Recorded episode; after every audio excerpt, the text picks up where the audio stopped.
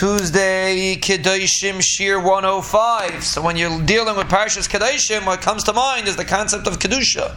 Kedoshim Tiyu, Ki Kadosh Ani, Rashi says. Rashi explains what does it mean, Kedusha? Rashi says an amazing thing. When a person makes a geder of arayas, a person makes a mechitza, a person makes a separation of arayas, shamata kedusha, which means the Baalei Mussar explained that it's not just about a person not being nichshel, not looking at something you shouldn't look at, not having conversations you shouldn't have, not dressing, let's say a woman, not dressing in a way that's improper. Kedusha means to make a geder, to create a shmira that you shouldn't fall in. And Rashi says that the shmira itself creates kedusha. Every drop of shmira that a person makes creates kedusha. And that's, that's what Kedoshim tiyu means, according to Rashi's explanation. You know what makes a person Kaddish? If he creates a barrier, he decides that he wants to be Machmir when it comes to work. Again, we're not, we're not talking about someone doing something that's crazy. We're talking about something that makes a geder. He decided that in order to make a geder by work, he is mechazik in something the way he words his emails. He started wording it more formal.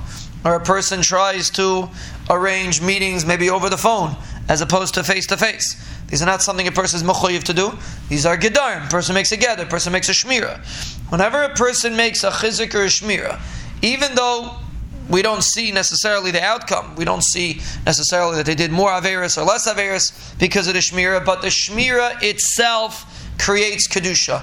Every time a person creates a barrier, automatically that is kedusha. When the pasuk says kedoshim tiyu, pasuk says to be kaddish, it means to create barriers. Sometimes you have to be creative. You have to think of your own barriers.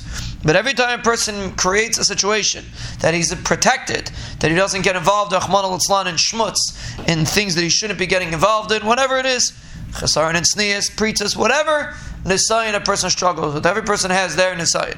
When a person is mechazik and strengthens themselves to avoid, to create barriers they shouldn't fall into the trap of Rahman Slan and Avera, and they create a shmira, that itself is kedusha, and that's what the Torah says, kadoshim tiyu ki kadoshani. Every step that you take towards shmira gives you greater kedusha.